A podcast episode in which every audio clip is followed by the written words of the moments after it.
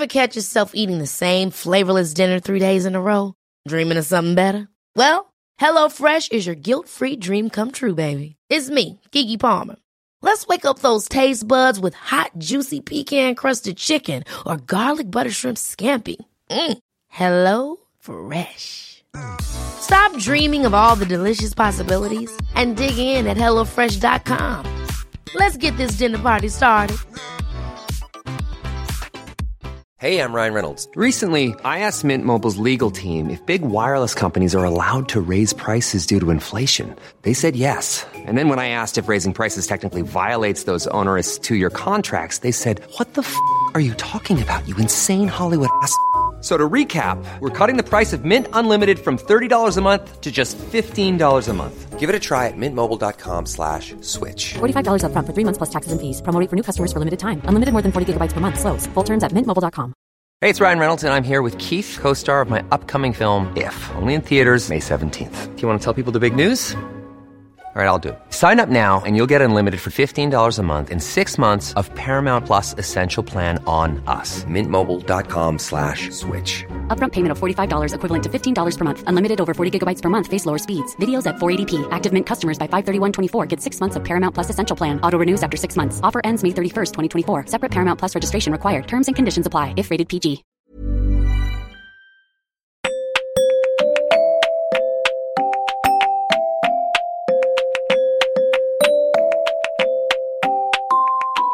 Welcome to episode forty-three of the Women's Running podcast. I'm Esther Newman, editor of Women's Running, and in this episode I speak to Becca Burns, otherwise known as This Bunny Runs. Becca is an ASICS frontrunner and an all-round running ambassador. I first met Becca way back in twenty nineteen at RunFit in Liverpool, but everything has changed since then, including all the things she loves. Back then, she was an ardent road runner and was just about to take on the Liverpool Marathon. Shortly after I spoke to her there, however, she made the move into diversifying her sporting loves, embracing both trail running and triathlon with her trademark enthusiasm. She talks to me here about her giant bunny, not a euphemism, and how she fell in love with running twice. She talks about how her motivations have changed, how she got into cycling and then into triathlon, and she discusses her nail-biting attempt to nab a sub-four-hour marathon time. She also tells me how she made the move from road to trail. I love her quote here. If you think running is good, trail is next level. I also ask her to persuade me, the coldest woman in the world, T M, to take up cold water swimming, something that so far eludes me. Apparently, it's all about the hot chocolate afterwards. What Becca does best is to joyfully celebrate what her body is capable of and in turn encourage us to do the same. What an awesome woman. You should totally become a member of Women's Running. For one thing, podcast listeners can claim the best discount we have for membership to Women's Running, which is thirty-five percent off. That's less than two dollars and ninety-five cents a month. And for that you get our brilliant magazine, and you also get loads of money off the sorts of stuff you love, like brilliant kit, nutrition and class memberships. And more than that, you'll be one of us, which is priceless. Enter W R P O D at shop dot women's running dot co dot uk for your brilliant discount. Come and join Women's Running. We'd love to have you with us. So the last time I saw you was Liverpool, wasn't it? Okay. Yeah, yeah. And I can't even so, remember when that was. I think that that was twenty nineteen. Yeah, so it feels like a long time ago, like the world before uh, COVID. Yeah. Are you? So you were probably just about to do... Were you going to do the Liverpool Marathon? I think, yeah, so yeah. I'd just come off the back of Manchester um, and I was doing Liverpool, so I didn't really have a goal. I just wanted to finish. Um, and all my family had come to watch as well, which was really nice. Uh, when I say all, I mean basically my mum, my dad and my boyfriend, because I'm an only one, so we don't really have a big family. And that that was really nice because that was for um oh what was the name of the little oh, RunFit RunFit that's right yeah. yeah so it was for that, and we had a little chat, didn't we, about um about you and your running. I'd never met you before, and I was quite new to the job as well, actually, to be honest, I think. So it was a bit like okay, what, do I, what am I supposed to do here? What am I supposed to ask you? Um, and you were a very kind interviewee, which is one of the reasons I wanted to get you back on the podcast. Like, I know you're nice and you can talk about running. Um, and I can but, just talk in general. And you can just talk about, yeah, and you can talk about rabbits too, which was always, you know, that was a nice thing too. And I've been really enjoying the bit because you do have like an enormous rabbit. Am I right? Yeah, I have a gigantic house bunny who, she's not like a giant breed or anything. Um, I got her from the, like, I got her as a tiny baby. And um, the first thing I noticed when I brought her home was she had these really big feet. And I thought, oh gosh, she's going to um, grow into those, isn't she? And now she's just this massive squishy thing um, that just lives in our flat with us. But she's, she's absolutely loved the last year and a bit of me working from home. She's so used to us both being here now. Mm-hmm. Um, and she gets to, because when, when we're in, she, she just roams freely around kind of like the living room space. Um, we've got like wood floors and she just runs around. And um, when we're out, she has to go into like a cage because I do not trust her. She's she's eaten a lot of wires. Um, I don't trust her not to like chew into the sofa and like make her own like nest or something.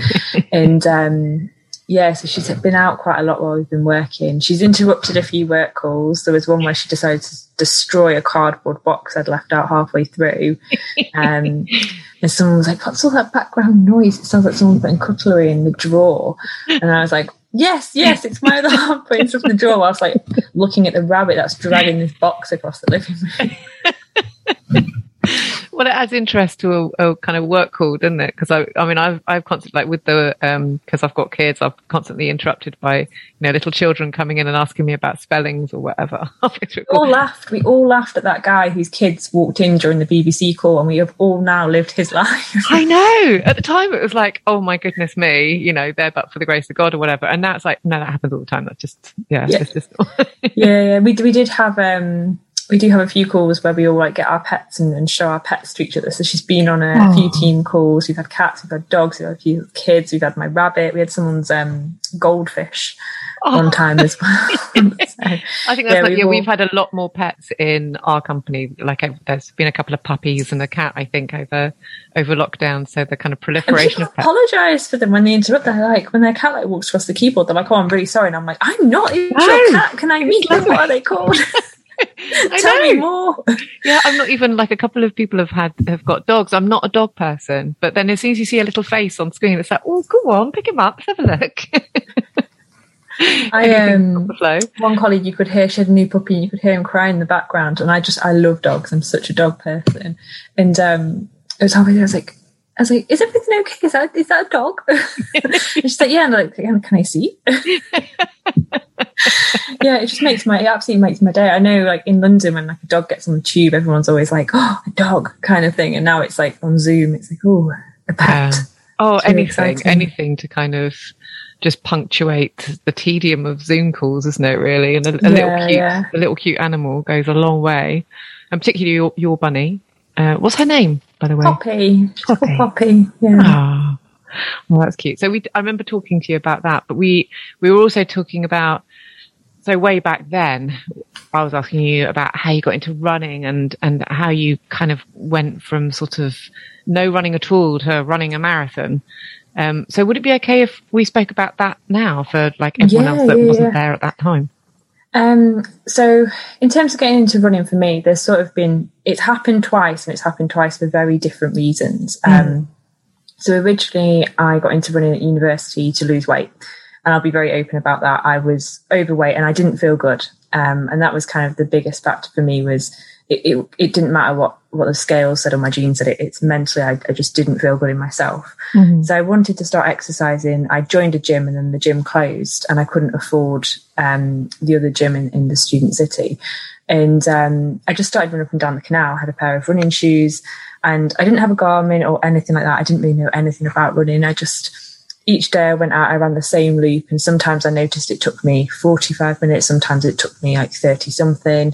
And I just put the same playlist on and just see how far I got through each time. And it was really kind of therapeutic as well, just having that routine. And, and all the time I just felt better. I even went out in the rain and stuff. And it just kind of shocks me because it's really alien to like what I do now. Is I didn't look at stats. I didn't care about anything. I just was very like in the moment yeah. and just re- repetitive all the time. It's like a bit of a habit. And then um, when I left university and I started working, I could pay for the gym again. So I went back to the gym, and I kind of left running behind, really, because it wasn't something I kind of felt very like emotionally invested in. It was just something that I, I did to be moving. And it was, for me, I enjoyed the idea of moving more than I enjoyed the idea of actually doing one specific sport. Mm-hmm. Um, so I just went to the gym, went to Zumba, went to CrossFit, those kind of things.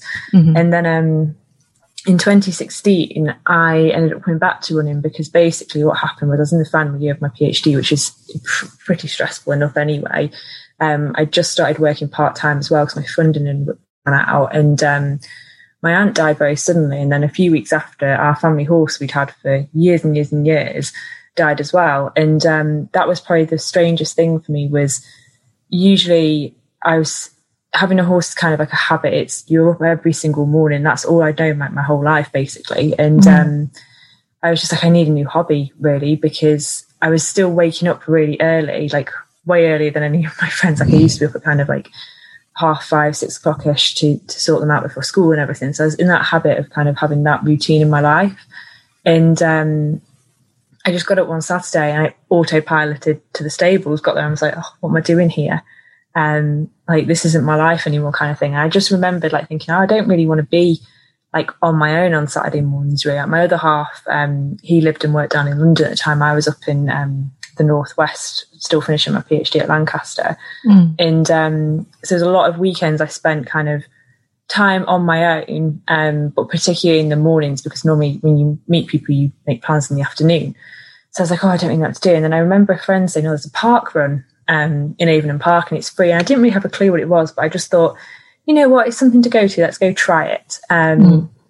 And I got up and I went, and I really enjoyed it, actually. And I just felt like at the time I felt kind of really really down, to be honest. um I felt sort of a lot of of weight um in terms of like just emotion like on top of me, and like building up and building up over the last couple of months. And um somehow running felt really like therapeutic, so I started going each week, um and eventually like I, it just it had become kind of more of a ha- than a habit. It had become like um something that I actually really enjoyed, and I started running during the week as well, not just at the weekends. And then from that I just kind of got more and more into it. I started entering races. um I'd previously randomly done a ten K for charity, um which I hadn't particularly trained for anything. I just sort of turned up and, and done and hated it and vowed I'd never do one again. And all of a sudden mm. I was signing up to like five Ks and ten Ks and things like that. And as the year progressed, like I finished my PhD, um I moved in like full-time working. I just found running was just a great way to like balance myself. Um so the, I always say like kind of like the first time I started it I wanted to kind of physically lose weight, and the second time I started it I wanted to kind of emotionally lose the weight of things that I'd been going through. mm. um And then in twenty seventeen, I joined the ASICS FrontRunner team, which was really nice because it's like running, like when you're first starting, you don't really know a lot about it. It's quite lonely. Um, I, I didn't know running clubs were kind of the inclusive places a lot of them are. I thought you had to be really elite to go to one. Yeah. Um, and none of my friends ran either. So I was just constantly like going around on my own. So it's sort of really nice to have people to learn from and to talk to, and people who kind of accepted me in a weird way that, like I wasn't a professional runner. I didn't know anything. I didn't. I didn't know anything at the time, but I like know a lot more now. But I didn't know everything at all. Um, and all of a sudden, I was just getting like advice and, and friends and, and things to do and places to go with running, and that was really, really fun. It was a huge turning point for me actually, because all of a sudden everything just felt really accessible. Um, I started like an Instagram account to kind of connect with other people because, as I said, It, it felt quite, I loved running, but it also felt quite lonely. Mm. Um, and, and that was quite a nice way to sort of connect with others without sort of the pressure of um, like the social pressure of like meeting people. Cause I lived in quite like an area that wasn't, wasn't like a big city or anything. So um, it definitely wasn't really like a hub of running. Um, and yeah, from that, I just, suddenly I thought, can I, can I do a half marathon? Like I've only ever run a ten K, but this person's run a half marathon, and they said they'd only run a ten K at one point. And I started being surrounded with people that could that kind of like lifted me and sort of made me think, oh, hang on a minute, this, this might be possible. Mm. So from twenty seventeen, like in February, I hadn't ever ran further than ten K. And then June that year, I'd run my first half marathon. Um, and I'd like trained for it and everything. And it, it was, it was really hard. Um, they still feel really hard.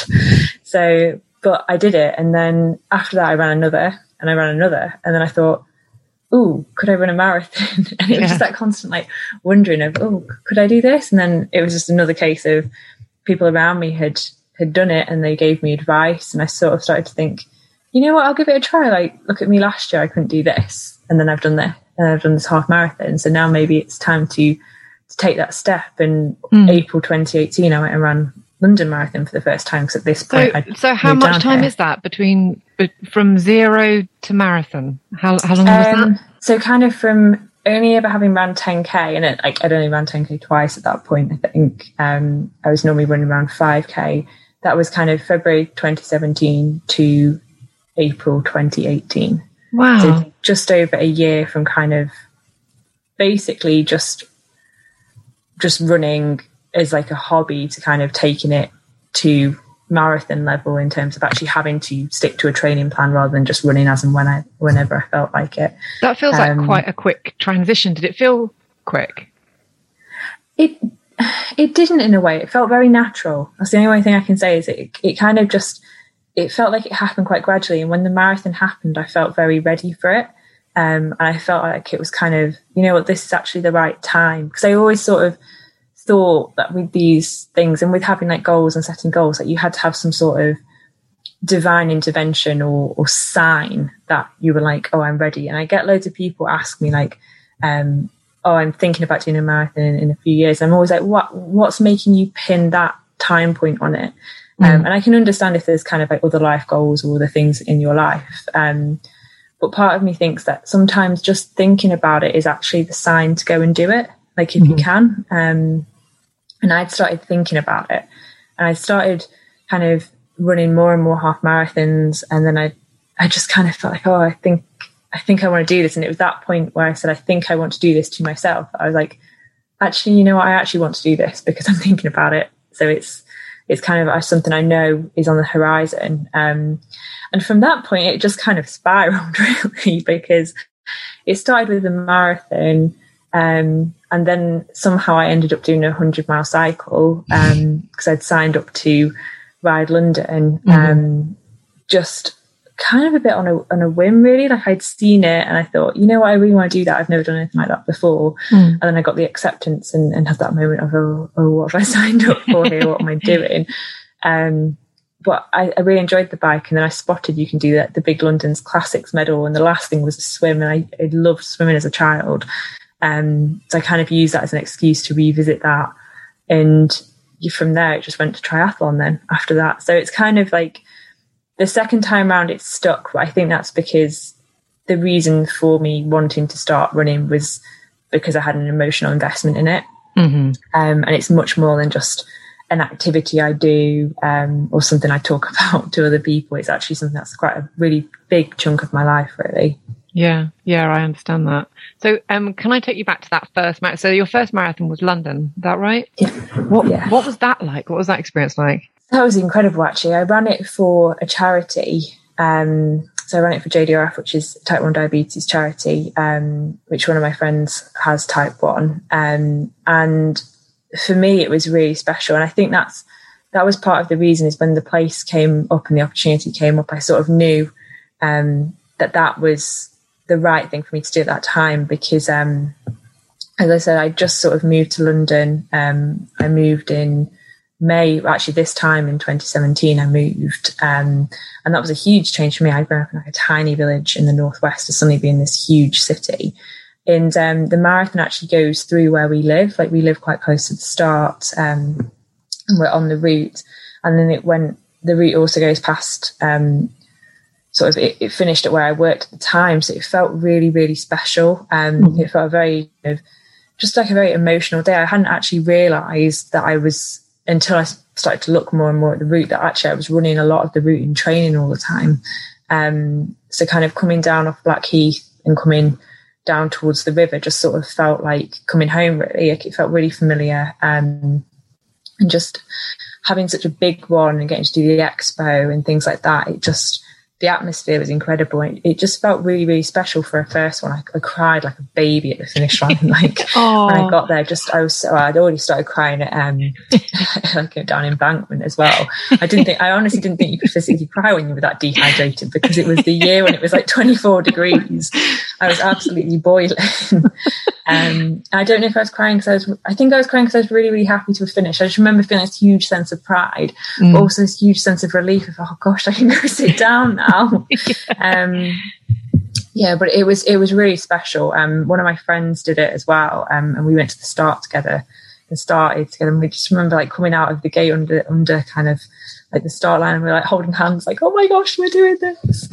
Um so yeah, it it was incredible really. um I think it's probably one of the best experiences I've had. And it's a, and what have you done since then race wise? What marathons have you done since then? So after London I did Dublin in the autumn of that year. Um, that was one of the ASICS FrontRunner U K meetups. Um, and I hadn't intended to do another one kind of so soon, but the, the opportunity came up and I just thought, you know what, let's, let's just go and do it. The one thing I did feel was I felt I had a little bit of unfinished business after London, because um, the day was so hot and I felt like I faded quite quickly. Mm-hmm. Um, so I wanted to kind of go out and see sort of, again, the curiosity thing of what more is in sort of thing, like, mm.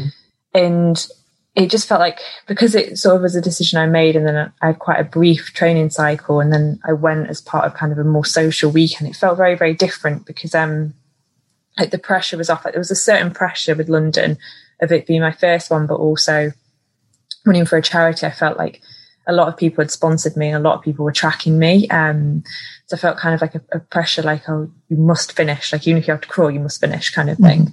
Mm-hmm. Um, and with my second one in Dublin, like the pressure was just completely off. And um, I ran with my friend Lotta and we just had an absolute blast. And that was really fun. It was very hilly, so it's very different to London. Um, and it was very cold, which was nice. Um, yeah. I took, I think it took about twenty minutes off my marathon time. Oh, wow. Um, that one. And then that was kind of what sparked my attention of, hang on a minute here, like I've sort of had a briefer training cycle and I've made a huge gain here. Yeah. Um, and what so do you think that was down to? I think it was just relaxing. I think it was being more confident in myself, as I'd done it with London. As much as I loved it, there was also a little bit of fear factor in the back of my mind of I didn't know how I was going to feel the next day. Mm. Um, and I kept thinking, oh, how am I going to feel? Um, what am I going to feel like it? Because everyone talks about the wall. So I kind of had that in my head like the whole way around of yeah. when am I hitting the wall? And every single time I sort of felt, so I feel a little bit tired. I was like, is this the wall? And it's just those kind of like first time nerves of doing something for the first time and kind of not knowing the process a little bit.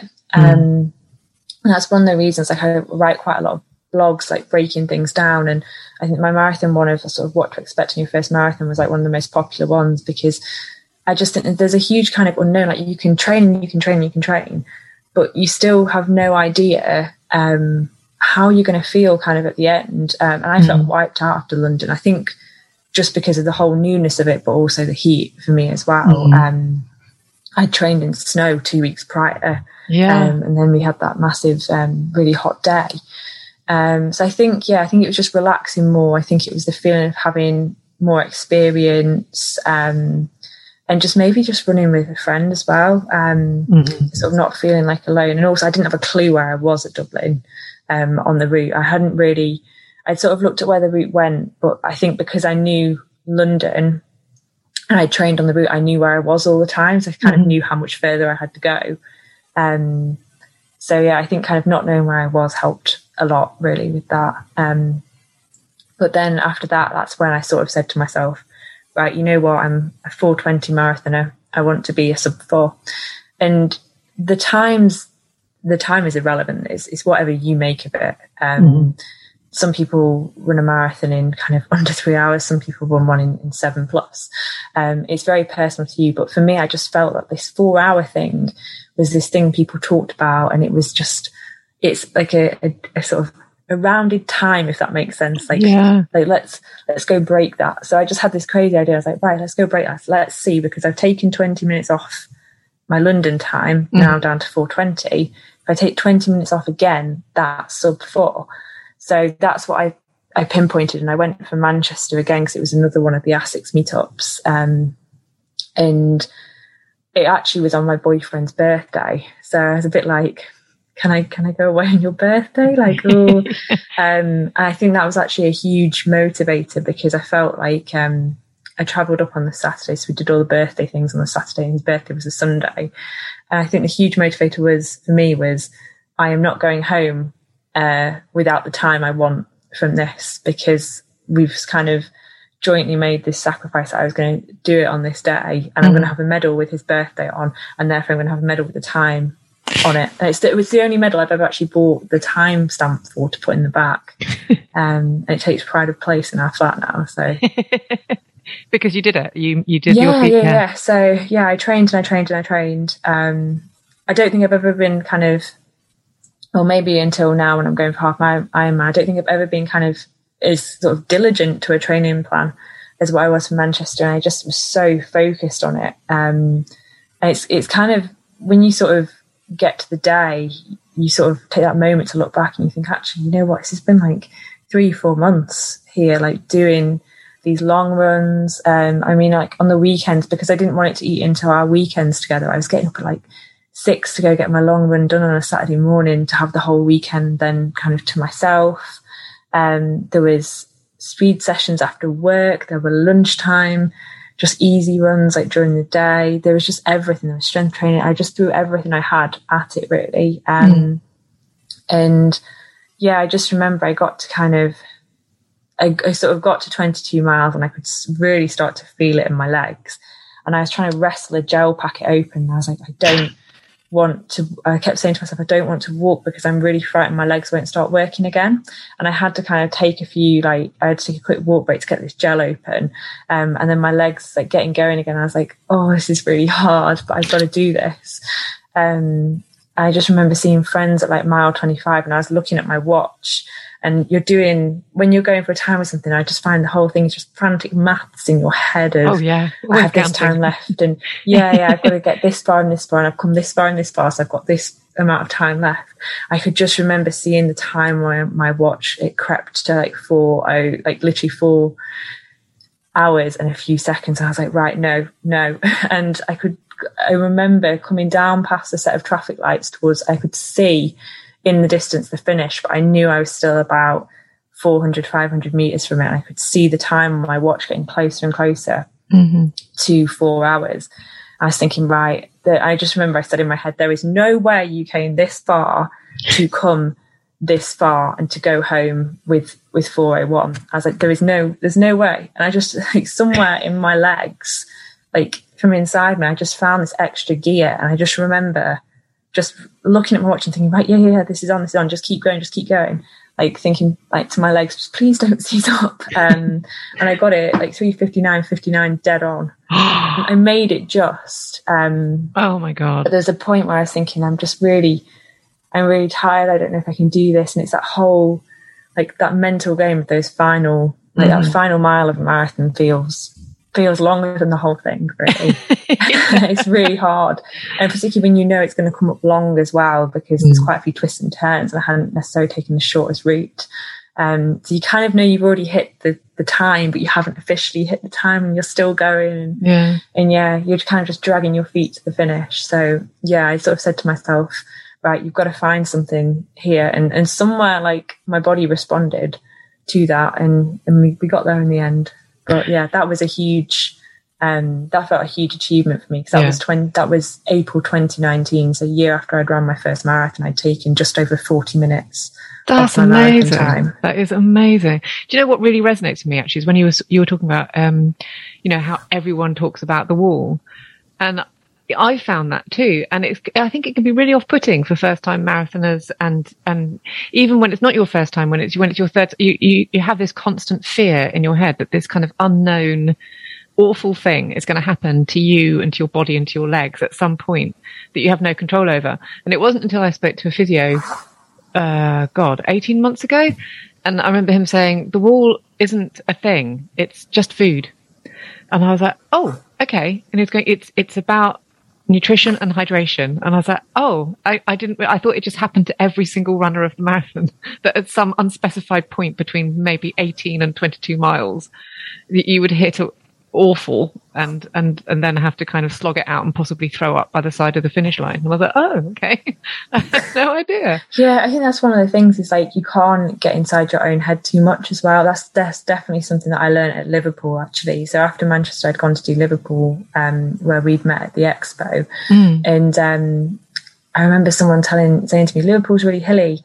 And I kind of had made the decision I wasn't going to look at the elevation profile um, because I didn't want to psych myself out. And I was I went through Liverpool like the halfway point quicker than I'd gone through Manchester.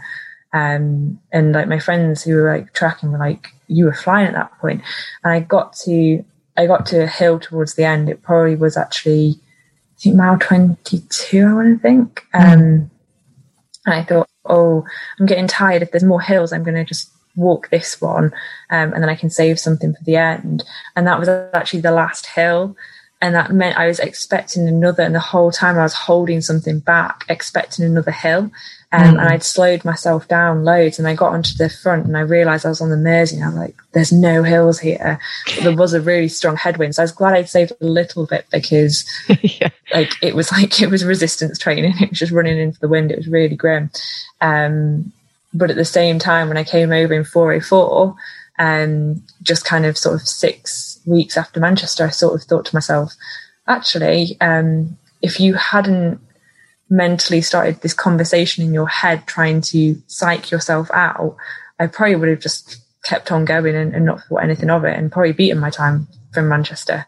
Yeah. Um, but I'd got very into my head, talking myself through this strategy based on the fact someone had told me there's a lot of hills, um, and maybe I should have gone and looked at the profile myself and, and made that judgment. Mm. Um, but I kind of thought, I, I just don't want to know. Um, but then actually I just, I remember keep hearing that in my head. Uh, whenever I hit a hill and it felt a little bit difficult, I kept hearing this, oh, there's lots of hills. Um, and I just kept thinking, I've got to save something. And I kind of got towards the finish. I was like, what was I saving this for? like, um, So, yeah, it's it's about kind of taking things in your own stride, I think, and, and just kind of not letting yourself go to a place where you're you're having any negative thoughts as well. Yeah, if you start doing that in a marathon, you, you do spiral, I think. Um, oh, God, the, I think the demons that just pop up in your head as you're running. Like, I remember running a race and I missed a mile marker. And I... So I was running along just going, why is it taking me so long to get to the next one? I honestly thought I was running backwards. I was like, what's going on? And then I'm suddenly the next one comes up and you're like, oh, thank God for that. But for, you know, for ten minutes, I was like, what? I'm the queen of getting lost at races. I've taken so many wrong turn-ins at races. Um, I've even looked at the signs and just ran the wrong way. And I've got a geography degree, so that's really bad.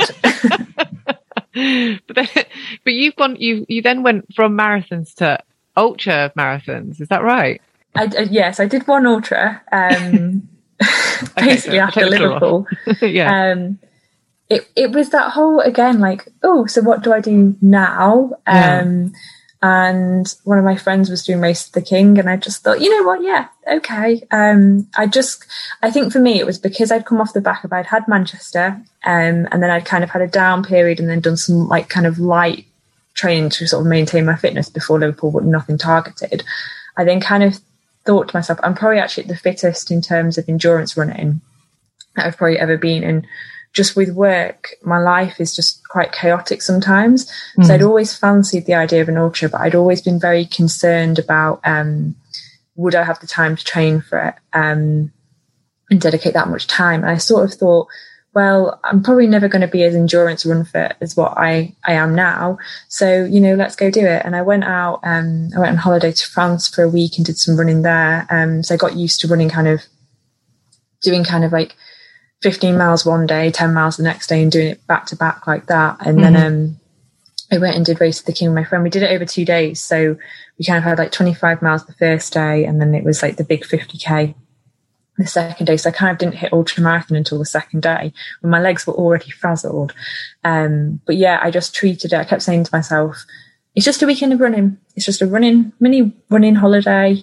Um, you'll run some, you'll walk some, eat a bit, um, which didn't, the eating didn't really go to plan the first day.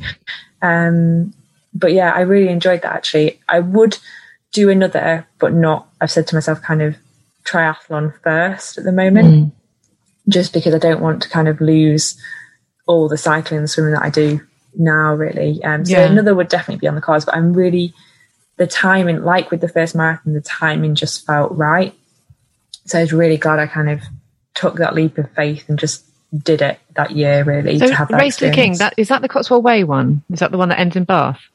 No, it's the one that ends in um, Winchester. Oh, so okay, got that it's um, no, it's Race to the Tower, isn't it? Or Race yeah, to the Stones yeah. or something. Anyway, yeah, okay, Race to the King, yeah. So you start in like Arundel and you run to kind of Winchester Cathedral. Oh, nice, okay. So it's, yeah, so beautiful, beautiful cathedrals between both bits, basically. Yeah, the scenery was spectacular. I actually go back out um, to the Slindon Estate quite a few times. Um, I've been back out sort of over sort of the course of the last year, really. Like when we've been able to travel, we sort of drive down um, mm.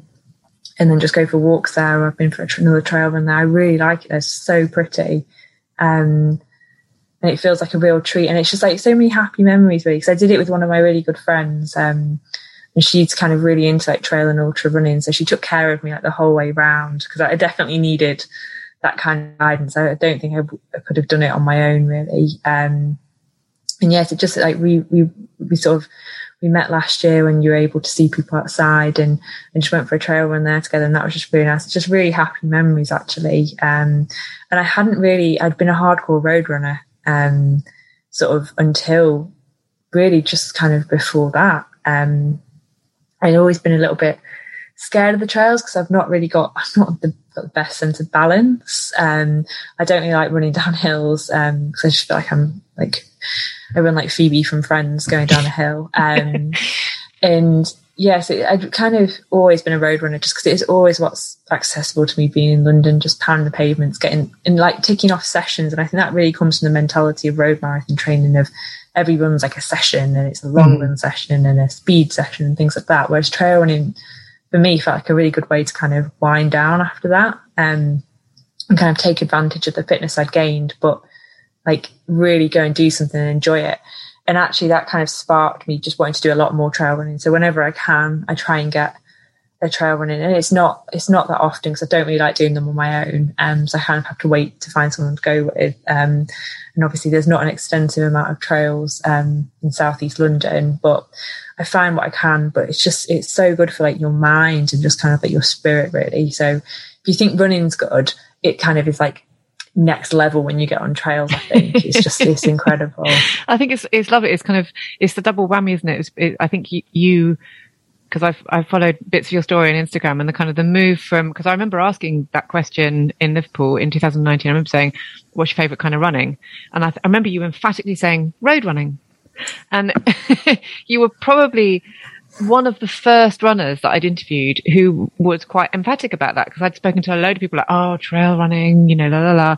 And you're like, road running. And I remember really empathising with that because I was like, yeah, me too. You know, pavements, brilliant, love it. You know where you're going, you know, it's all kind of black and white and and whatever. Um, and but then I've I've seen on Instagram, I've seen that that shift. But then there's also, I think, that shift with runners where they when they go from marathon to ultra because it's, it's a different pace kind of literally and figuratively, isn't it? You know, you have to, it's less about what your watch is saying. And, and, you know, people, people do those kind of race to the tower, race to the stones things like for actual pleasure, don't they? It's not like a, and I enjoyed it. It was great. um, but yeah, some people like, I think for me, it was, I loved roads because I just, I liked kind of having that switch off time. And that's the one thing I find trails is kind of like a different form of like running mentally. Um, mm. So for me, road running was about like, I'm, you, it's just plodding like the pavement, pounding the pavement with the same kind of repetitive movement. And for me, that repetition is where I actually zone out and switch my brain off a bit. Mm-hmm. Um, and that's what, that's what I find really relaxing about road running. Um, yeah. Not always in London, because sometimes you've got to dodge pedestrians, but mm-hmm. I just find that kind of, there's, there comes a moment where like, I realise I'm listening to music and I haven't actually realised what songs I've listened to at all. I've just gone into this like state where it just feels like really kind of relaxing. Um, and for me, I don't get that relaxation of that form on the trail because I am so frightened of tripping over something. I feel like you yeah. have to be much more kind of aware on the trails. Totally. But what I do get from trails is just that whole being outdoors and being in greenery is very good for you. Um, mm-hmm. Like there's scientific like studies that have proven it's kind of has um, like you sort of have like nervous system responses to being outdoors, um, mm-hmm. and it can kind of help you sleep better, lift your mood, that sort of thing. But for me, because I spent so much time working outdoors, um, mm. and I was in a sort of, I'm in quite a desk job now, but previously I'd done a lot of field work. That kind of felt, for me, it didn't feel as relaxing, the thought of going for a trail run, because I was kind of box, putting my life into boxes of the outdoors is work. Um, and I'd find it more relaxing pounding the pavement. But now actually that I do a more officey job and I've kind of, I actually realised, actually, hang on a minute, I really like being outside. I can combine the two here. Um, yeah. And it feels much more natural for me. Whereas there was one point in my life where, I mean, I camped for, in Iceland for months in a tent and spent every day in the field in sort of walking boots and waterproofs. If you'd said to me then, do you want to go on a trail? And I would be like, I just want to go sit on the sofa. um, yeah. So, yeah, it's funny how like your life changes and how kind of like your sports change with that as well. It's, it's sort of, your appreciation of, of things um, yeah. alters really. Yeah. And I mean, and talking of the sports that changed, that, like you've mentioned, you, you've subsequently got into triathlon, which I think is a crazy leap because like, isn't that like three times as much training? I mean, yes, how do you do that? I say to people like, you know something, I love, I loved running so much and I love sports so much that now I just decide I do three. Um, and I do them back to back.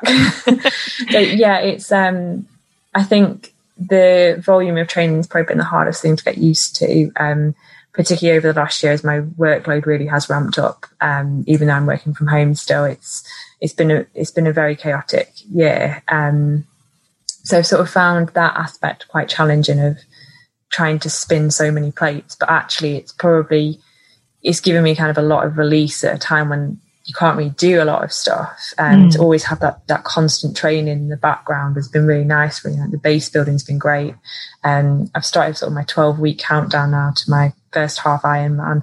Um, so I went straight in at Olympic distance triathlon because I didn't know there was any other distance really until I actually got into triathlon and realised it. Which is another thing. Like, there's so many things that you just don't know before you do something. Um, And I think then, because sprint triathlon sounds fast and horrible, doesn't it? So well, that was the thing is I thought you had to be really elite to do that, and you literally had to sprint. Um, mm. But actually, it's just a shorter distance. yeah. Um, you can still take it at your kind of pace. Um, but for me, I really like the swimming, um, and that's been kind of. I think like last year, I went. I started open water swimming as soon as we could, as soon as it was allowed, like in the May, mm. um, May time, and I didn't return to a pool actually. For I think until sort of September, I returned to like an outdoor pool then. So I haven't swam in an indoor pool in, in months really. Um, and I've been back out this year. I started going back out open water swimming in April, and I, I really enjoy that. Um, there's just something about being in open water that just really like speaks to my soul really. Um, so that's kind of the reason I love triathlon. I think um, the run at the end feels really hard, but it mm-hmm. just I think I've learned so much from the marathons I've done. It kind of, when things feel hard towards the end, that's sort of what it feels like in triathlon. So you, you know you're ready for it kind of thing. Um, and the bike, I like, I like the bike. It feels mentally, it's my weakest discipline because it's a little bit scary sometimes, like going downhill. But yeah, I, I, I do, I really like it. And it's, it's again, it felt like a really natural transition for me, I think, because um, I think with marathon training, sometimes you can feel quite saturated with just running all the time, um, just running, strength work, stretching. Adding the other two, it, it does add more time, but it, I like the, the the variety around it. And do you, do you find that the other disciplines enhances your running? Um, at first, I found, the, yeah, definitely. Um, I think the cycling has really helped. So I sort of started getting into multi-sports and cycling and the end, sort of summer of twenty eighteen towards the end. Mm. And cycling featured quite a lot in my training for Manchester Marathon. I honestly think that was what made the difference. That time is I did more speed work and I actually did more cycling, less running. Um, and I think mentally I was approaching my runs feeling mentally wise, like fresher and more ready for them. Um, mm-hmm. my body was tired, but my mind felt sharper and more like, right, let's go kind of thing. Because I wasn't just running and running and running all the time. Um, now my running sort of, it's, I'm running at like a different pace, but triathlon running is different because it's running off the bike. It's not going out and bashing out a really fast five K anymore. It's mm. it's kind of a different way to run for me. So, but yeah, I definitely feel it's, they have really helped. Um, they've really helped my endurance. I definitely feel I'm, I've become better with endurance stuff. Whereas this time, kind of a few years ago, I said to you, I'd, I'd never ran really further than ten K, and I couldn't really imagine it. And now it's sort of like, I feel comfortable thinking, yeah, I have to go out and do two hours or three hours. Um, like I have to go do this run after I've gone and done two and a half hours of cycling as well. So yeah, it's um, it, it does help, and I think the variety helps mentally, to be honest, because mm-hmm. it's not the repetition of, of kind of doing the same things all the time and running the same routes and things like that. Yeah, I think there's there's definitely something to be said about the cross training, isn't there? Like I, I remember training for my first marathon and just doing running. And then, I mean, just the same, same as you, but, but, but different. I remember training for my second and reducing my mileage massively for the second one, but doing more strength training. And it was a much more comfortable experience. Like everything was like, oh, right. Okay. So now I kind of, I've worked out that, that I don't, I don't think I've got the, the joints for the mileage that I was doing the first time round, but that kind of cross training, adding that in, it kind of makes everything so much easier, doesn't it? In a way, because you're kind of strengthening your, I mean, especially with those disciplines.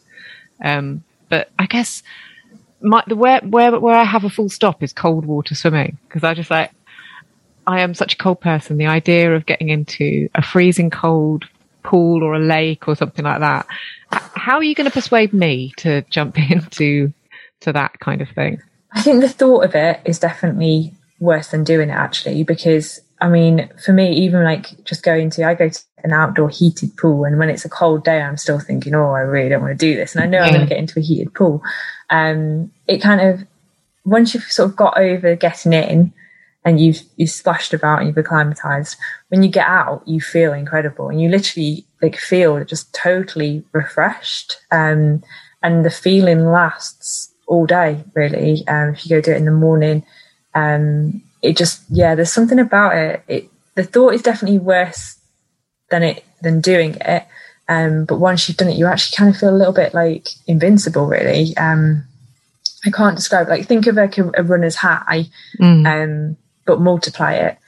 And, and that's kind of the feeling, like, that's definitely the feeling I have after cold water swimming. Um, the other way to convince you is um, you can buy thermal wetsuits. So I do cheat. Nice. When it's really cold, I have a thermal wetsuit and I have like gloves and boots. Um, so I go in kind of uh, prepared. Some people prefer to go in in just their swimsuit, but um, I have done it. Um, but yeah, I quite like uh, the comfort of my wetsuit. So yeah, there's ways, there's ways around it, definitely. And there's also, there's the promise of hot chocolate at the end a lot of the time. So, okay. Yeah. Um, yeah, yeah. That would probably swing it for me. Yeah. yeah the hot, hot chocolate's never tasted as good as when you've got out of cold water. And so you've got this half Ironman, and, and that's in twelve weeks time. Yes, yeah. So it's in August. I was originally supposed to do Stafford, um, it's like one of the official Ironman events, but mm. um, I just felt a little bit uneasy about such a big race and whether it would go ahead. I was supposed to do it um, in twenty twenty. I'd booked it in twenty nineteen. Um, so it's going to be kind of like three years before I actually do that race. But I was really hoping like my mum and dad would have been able to come, and it was just, it was feeling quite stressful um, dealing with the uncertainty. So I thought mm. I've decided to go for a much smaller local event. Um, that I've, I've run at um, sort of their swim run events before. So I feel confident in kind of knowing what I'm going to and, and what to expect and things like that. So yeah, it's a little bit later in summer now, which is more time to train for it. Um, mm-hmm. With the pools being closed, that was quite difficult earlier this year. Um, but yeah, that's, that's the goal. I've got a sprint try in four weeks time. Yeah. So that'll be kind of the, the first test of this year, really, um to see how that goes. But yeah, I'm really enjoying the um staggered swim starts. That's been a huge plus point for me, really. um yeah. The whole like mass start of swimming where it's like a washing machine, I, I didn't really like that when I first started triathlon. I, I don't like people in my space and and all like the, the kicks and just people swimming so close to you. That kind of freaked me out a bit, really. So the the kind of the individual starts are really great as well. Um, so yeah, hopefully um, my race in four weeks' time will be an individual swim start. So that's yeah, nice. That's what yeah. I'm working towards, and then the big one in August. And then, um, and to kind of wind everything right back in again, like parkrun. I know you're a huge parkrun fan. Um, so I guess you must be really looking forward to that opening up again. I don't know if that would form part of your training. Yeah, I'm definitely looking forward to it. My long um, runs used to always be like a parkrun sandwich, where I'd run to parkrun, do parkrun, and run home. Mm. Um, so when like I kind of get the longer runs, or even like the runs off the bike, there's sort of the option of getting up early, cycling, parking my bike up at parkrun now, and, and running parkrun. And um, mm. I just find it kind of, when you've got a hard training session, trying to incorporate something that's fun and friendly really makes a huge difference. But sort of at the very base of parkrun, it's just about getting people into running. I think that's really, really special. So I'm really looking forward to them coming back. Um, running's seen such a huge boom over the last um, like twelve to fourteen months. Um, I definitely see more people when I'm out and about, and I've heard of sort of friends taking it up and things like that. So I'm just looking forward to parkrun coming back and being able to kind of welcome the regular parkrunners, but also all the new people who've kind of joined our like wider running family, really, because it might be an experience they've not had yet. Um, so yeah, fingers crossed for its its return in the coming weeks. Yeah, it's it, it like we know that so many people have like. So many more people have done like Couch to five K, that they've they've downloaded that app and they've done that, but they haven't been able to market with with the kind of classic way of marking your first five K by doing parkrun with all your mates. And it's it's such a shame, but it's so kind of massively anticipated. You volunteer as well, don't you? Yeah, I think for me actually, I missed the volunteering, to be honest. So a lot of the times, like if I had a really hard run, I'd go do my run and then volunteer. Um, and yeah, I just kind of missed that, like. Just cheering people on and, and seeing people like turn up and just achieve things and supporting each other. I think that's a huge a- aspect of parkrun, and that's definitely something I've missed um, while we've all been quite like socially distant from each other. And that's the things I've really missed, is just kind of really the spirit of running. Um, mm. It's still there, and I'm sure it's there as events come back, but um, there's nothing quite like parkrun, I don't think. Um, it's just, it's, very different to a race, because it's not a race, um, mm. and it's very different to going to like a club run or, or a run on your own. There's something just really special about it. So yeah, I can't wait for its return. Yeah, yeah, I, I, I entirely agree. And I haven't even I've not spoken about um, ASICS FrontRunners at all, which we really should speak about, because that's another very special community. And I've spoken to quite a few members of the FrontRunners now, I mean, including you, obviously. Um, But yeah, we've had, you know, a couple of covers of front runners, and I've had quite a few interviews, and I, I just, I love that community feel to the front runners and that kind of the ethos behind it. So how did you get involved with them? Um, so it was very, at the very start when I first started running, um, as I mentioned, I just felt, I felt really lonely, and I saw an advert for it on Facebook, and I was a bit like, I actually don't really know what this is at all. Um, mm. I hadn't heard of it prior to that, but it was kind of the idea of like join a team. Um, and it's like, and it was just the whole language of like welcoming everybody. And I thought, oh, maybe this is what I've been kind of dreaming of, really, in terms of having running friends. Mm-hmm. So I just applied. Um, I applied on like the last day, I think it was, when I saw it. And I kind of forgot about it. And then I got an email saying I was in. And I was a bit like, okay, so what have I signed up for? I actually emailed them saying, are you sure you picked the right person here? Because, um, but you know, like want like elite people. And they were just like, no, no, no, just come to Manchester, meet everybody. And it kind of went from there, really. It's been a huge part of my life. Um, I know that kind of like the, the team idea and like the marketing behind it and stuff, it's, it's not everyone's cup of tea. And I think that's, that's entirely fine. But for me, it's been such a big and positive influence in my life. It's, it's what inspired me to, to move from ten K to half marathon, and move from half marathon to marathon. It's kind of what facilitated that as well, in terms of people who showed you it could be done, people who believed in you, getting advice from other people, um, and also just getting into triathlon. There's some triathletes on the team, and I've learned so much from them as well. Um, and there's always someone to kind of shout up and and get some advice from. But also, like, especially over kind of the last like year, it's been such a lifeline, really. Um, like a lot of the, the girls on the team were were quite close as well. We chat. Um, But I've also met some of like my lifelong friends on there. Um, and like, these are friends that I see beyond the team. Um, and when I moved to London in particular, um, knowing that there were team members down here, and I instantly had people to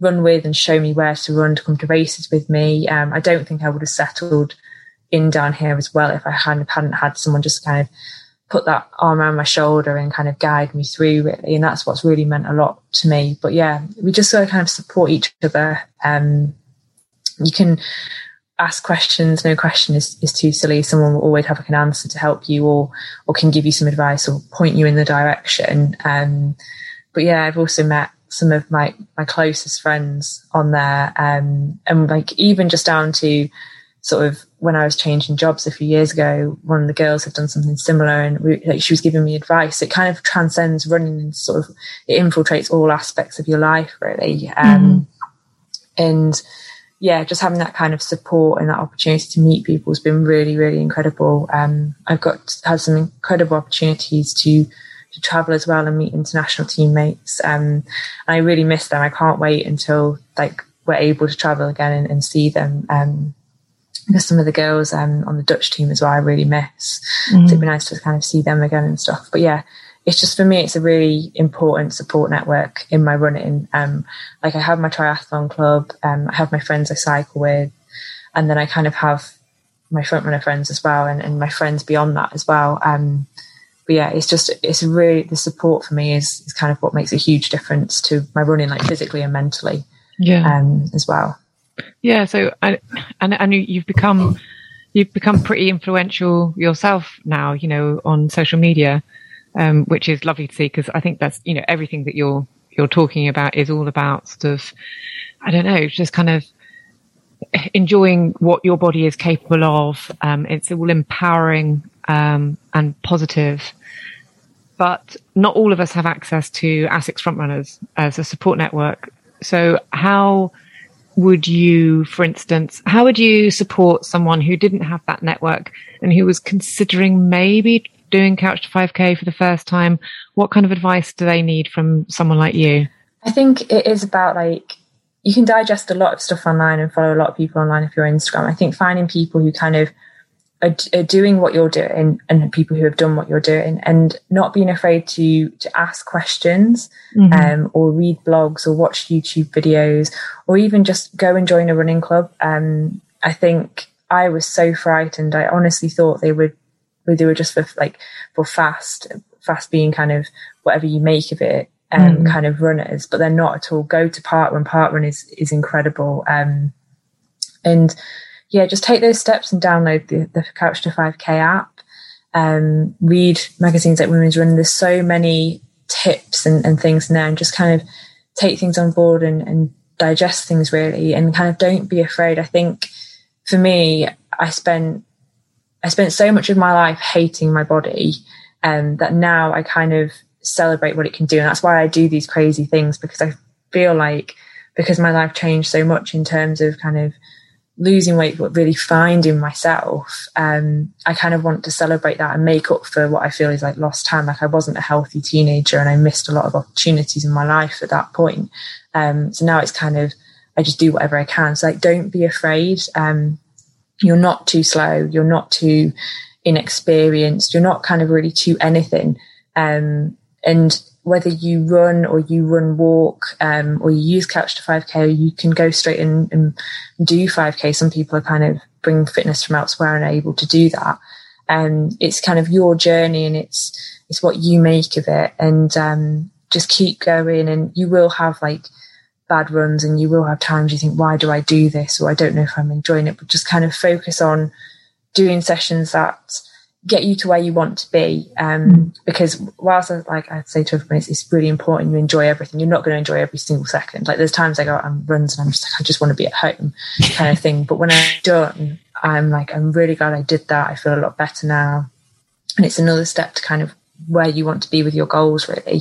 Mm-hmm. um so just kind of thinking about, why do you want to run? What are the mechanisms for getting into it? But also just not being afraid, um, kind of embrace it, take the highs with the lows, um, and sort of find support wherever you can get it, really. And don't be afraid to ask other people, because I spent so long thinking, particularly when I got into triathlon as well, I was a little bit like, I don't understand what's going on sometimes. Um, like some term bike terminology, um everything just feels really confusing. Like honestly, just don't be afraid to have a go at something. Um like don't be afraid of coming last. Like I've come, I came last at a race once. I, I did an extra bike lap. Um, and I came sort of in the last kind of couple of people, and it was, I still really enjoyed it. It was a great experience. Um, I was getting my money's worth, really.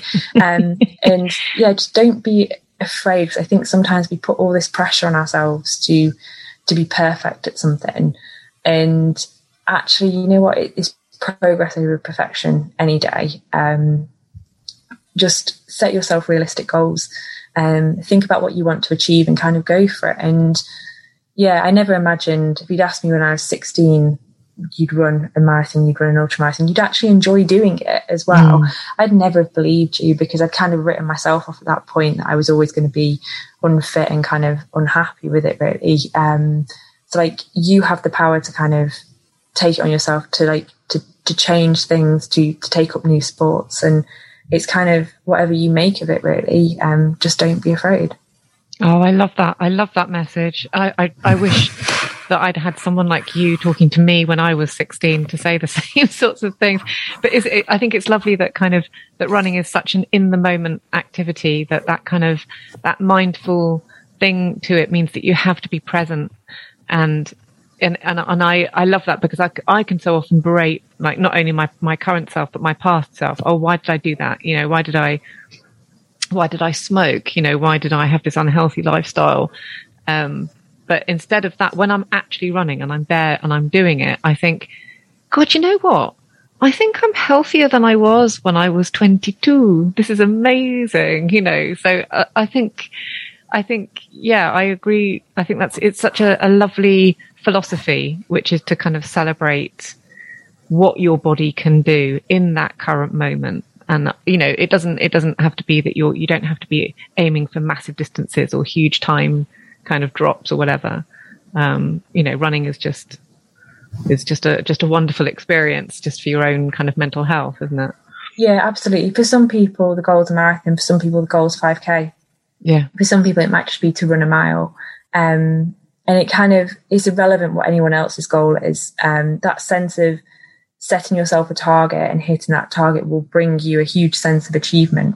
Um, and yeah, just enjoying it and and kind of focusing on yourself, and like you said, not kind of being horrible to yourself, really. And I think a lot of the things running has taught me have, have filtered into other aspects of my life. It's taught me a lot about resilience. Um, mm. It's taught me a lot about kind of problem solving. I've learned a lot of maths. I can convert between miles and kilometers very well now. Uh, something I couldn't do at school. I just could not do it. Um, I'm a better mathematician. Um, but also I'm a, I'm a much calmer and more balanced person, actually, because I have kind of a way to go and like have like a release in terms of running and exercise and things like that. But also it's a bit like when you're in that kind of point at marathon where you're just hating everything and questioning why you did it, because yeah, it hurts and you've got a, a bit of a way to go, you kind of come up with these like mentally like these resilience strategies of, it might just be, oh, I'm going to walk five hundred meters, run five hundred meters, or mm-hmm. I've just got to keep going. But like, it trains your brain, and I've definitely learned that, particularly over the last year with with how chaotic and stressful things have been for everybody. Running's given me a lot of resilience, um, and it's a great way to process stress, um, process emotion, um, and just kind of give yourself that, that nice pat on the back of, look what you went and did today. Um, and as I said, not every run's going to be a great run, but every run is, is a step closer to perhaps where you want to be, um, or what you want to achieve. Oh, see, I feel that needs to be like our strap line. That's amazing. So when's your next run then, Becca? Um, so I ran yesterday, so my next one will be on Wednesday, um, and then I have a swim and a cycle as well later this week. And how far will you go for that run? Uh, I've got an hour, so triathlon we kind of focus, or at least my coach has me focusing um, on times rather than distances um, mm-hmm. at the moment. So, which is quite nice, because marathon training I've always been like, I have to go do twenty-two miles today, and now it's like, go run for an hour. So I'm kind of relearning my routes, because I had like a five K route and I had a ten K route, but then depending on if you've got to do an hour easy or an hour like harder, mm. um, you can do different routes. So I've, I've, it's given me a chance, actually. I've got quite fed up in lockdown running the same loop over and over, so it's given me a chance to kind of mix it up, focusing on time rather than distance. Yeah. Oh, that sounds lovely. although apart from the swimming thing, which um, not so lovely. It's a pool swim, so yeah, oh, okay. it's, it's okay, not open water this week, yeah. Oh, thank you so much for talking to me, Becca. That's been really revealing and absolutely lovely. No, it's been a pleasure. Thank you for having me. I think the thing I love the most about Becca is the bunny thing.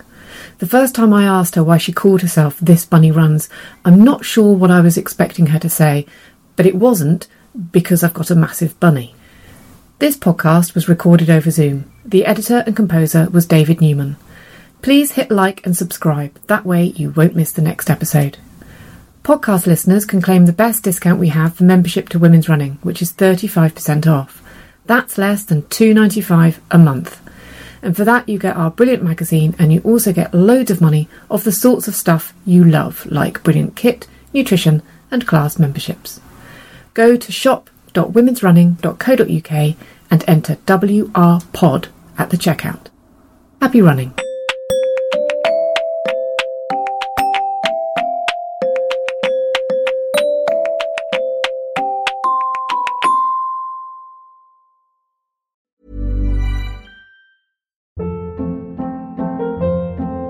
Hold up. What was that? Boring. No flavor. That was as bad as those leftovers you ate all week. Keke Palmer here. And it's time to say hello to something fresh and guilt-free. HelloFresh. Jazz up dinner with pecan-crusted chicken or garlic butter shrimp scampi. Now that's music to my mouth. HelloFresh. Let's get this dinner party started. Discover all the delicious possibilities at hello fresh dot com.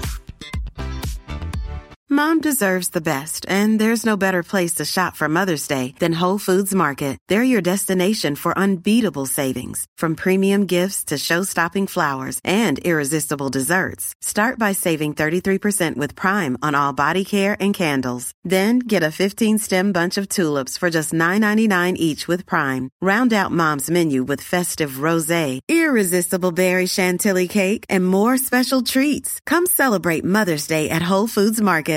Even when we're on a budget, we still deserve nice things. Quince is a place to scoop up stunning high-end goods for fifty to eighty percent less than similar brands. They have buttery soft cashmere sweaters starting at fifty dollars, luxurious Italian leather bags, and so much more. Plus, Quince only works with factories that use safe, ethical, and responsible manufacturing. Get the high-end goods you'll love without the high price tag with Quince. Go to quince dot com slash style for free shipping and three sixty-five day returns.